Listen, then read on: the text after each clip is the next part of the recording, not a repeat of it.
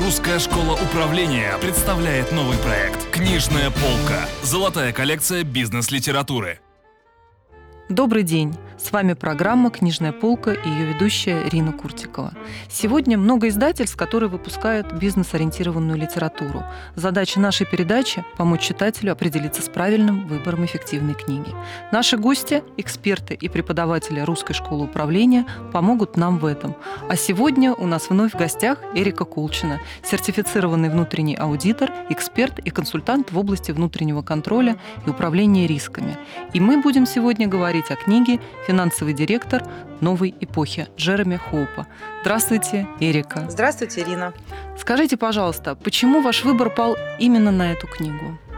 Мой выбор пал именно на эту книгу по одной простой причине. У меня за плечами 5-летний опыт работы финансовым директором и до этого 15-летний опыт работы с финансовыми директорами в различных крупных иностранных и российских компаниях. И меня всегда интересовал вопрос, каким же должен быть современный финансовый директор для того, чтобы приносить максимальную пользу для бизнеса и для развития компании.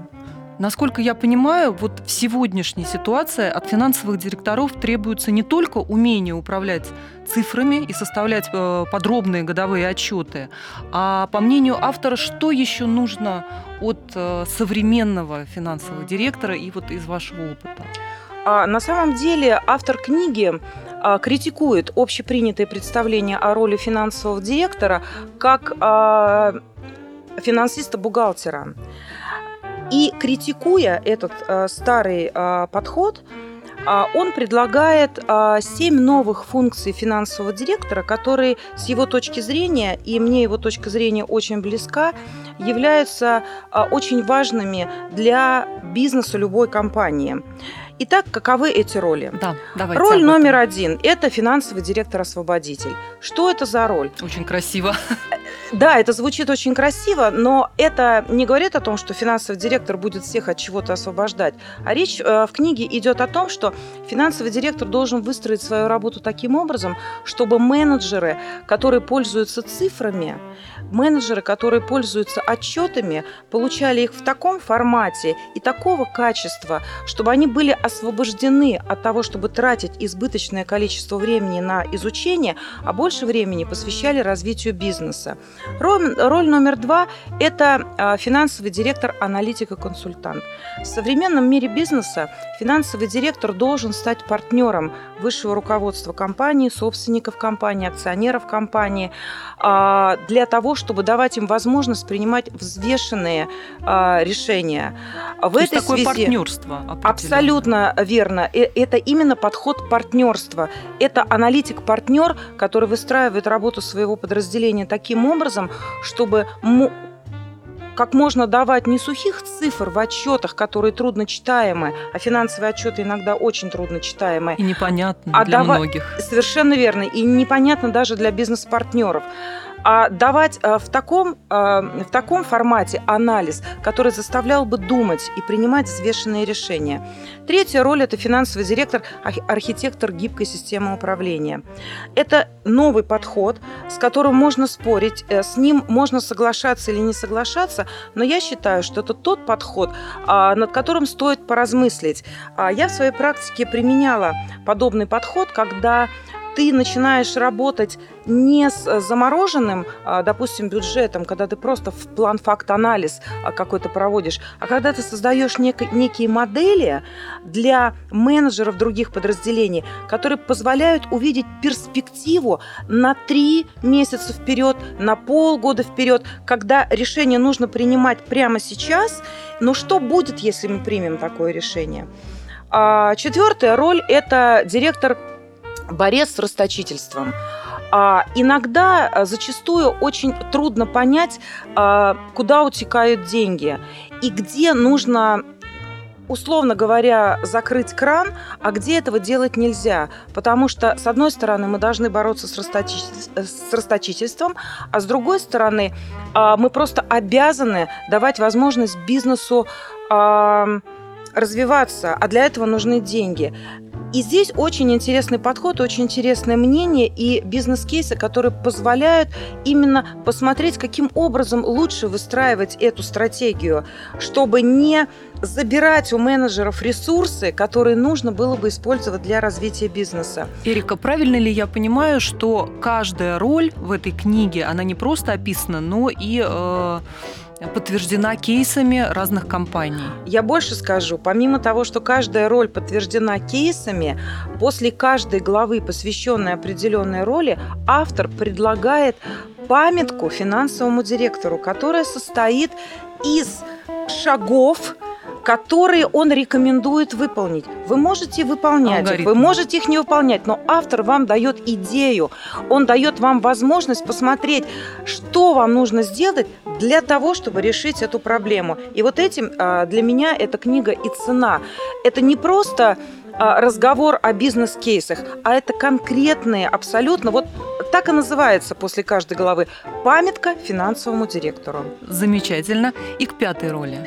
Пятая роль у нас называется «Финансовый директор, эксперт по оценке». И здесь автор говорит о том, что те измерения, те отчеты финансовые, те анализы, которые мы предоставляем менеджменту компании, они должны позволить сделать оценку определенной бизнес-ситуации. И финансовый директор должен быть драйвером этого процесса. Как оценить ситуацию для того, чтобы ее развернуть в лучшую для бизнеса сторону. Шестая роль – это финансовый директор, регулятор рисков. В последнее время многие эксперты отмечают, что финансовые директора не уделяют достаточно много внимания вопросам управления рисками. И по мнению автора, и я абсолютно поддерживаю его в этом, как сертифицированный внутренний аудитор и человек, который много работал с системами внутреннего контроля, управления рисками, что управление рисками позволяет финансовым директорам не только применять предыдущие 5 компетенций, о которых мы уже говорили, но и заранее помогать менеджменту предвидеть и предвидеть риски потенциальные и предлагать пути решения, связанных с управлениями рисками. Риски убрать из компании невозможно. Есть бизнес, есть цели, есть риски. Чего-то не достичь и что-то неправильно сделать. Вопрос, как мы с этими рисками работаем.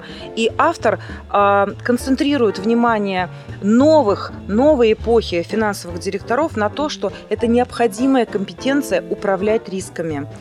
И последняя роль, которую предлагает автор, это финансовый директор, мастер изменений. На самом деле это очень важная роль, потому что финансовый директор, который становится бизнес-партнером, который идет в бизнес, который работает с бизнес-партнерами внутри компании, он может быть в том числе и драйвером изменений, предлагая пути решения изменения каких-то бизнес-процессов. Ведь что такое финансовая отчетность? Ни один финансовый директор не делает цифры, которые мы потом видим в финансовой отчетности. Все цифры идут из бизнеса. Они рождаются в бизнесе. Финансисты, они просто раскладывают эти цифры по правильным полочкам для того, чтобы можно было сделать какие-то выводы, интерпретировать, проанализировать цифры. Поэтому мастер изменений – это человек, который может продемонстрировать и предложить очевидную необходимость перемен. Эрика, и последний вопрос. Скажите, эта книга все-таки больше для успешного финансового директора крупного холдинга или для начинающего руководителя финансового департамента какой-то небольшой компании? Эта книга абсолютно для широкого спектра специалистов. Мало того, эта книга будет интересна генеральным директорам небольших компаний для того, чтобы они сами немножечко изменили мнение и поняли, какого финансового директора они хотят. Они хотят бизнес-партнера, аналитика и помощника, или они хотят просто человека, который умеет правильно складывать цифры. Эта книга интересна будет всем. Спасибо большое. У нас в гостях была Эрика Колчина, эксперт Русской школы управления, сертифицированный внутренний аудитор. И мы говорили о книге «Финансовый директор новой эпохи» Джереми Хоупа. С вами была ведущая Рина Куртикова. До новых встреч. Русская школа управления представляет новый проект «Книжная полка». Золотая коллекция бизнес-литературы.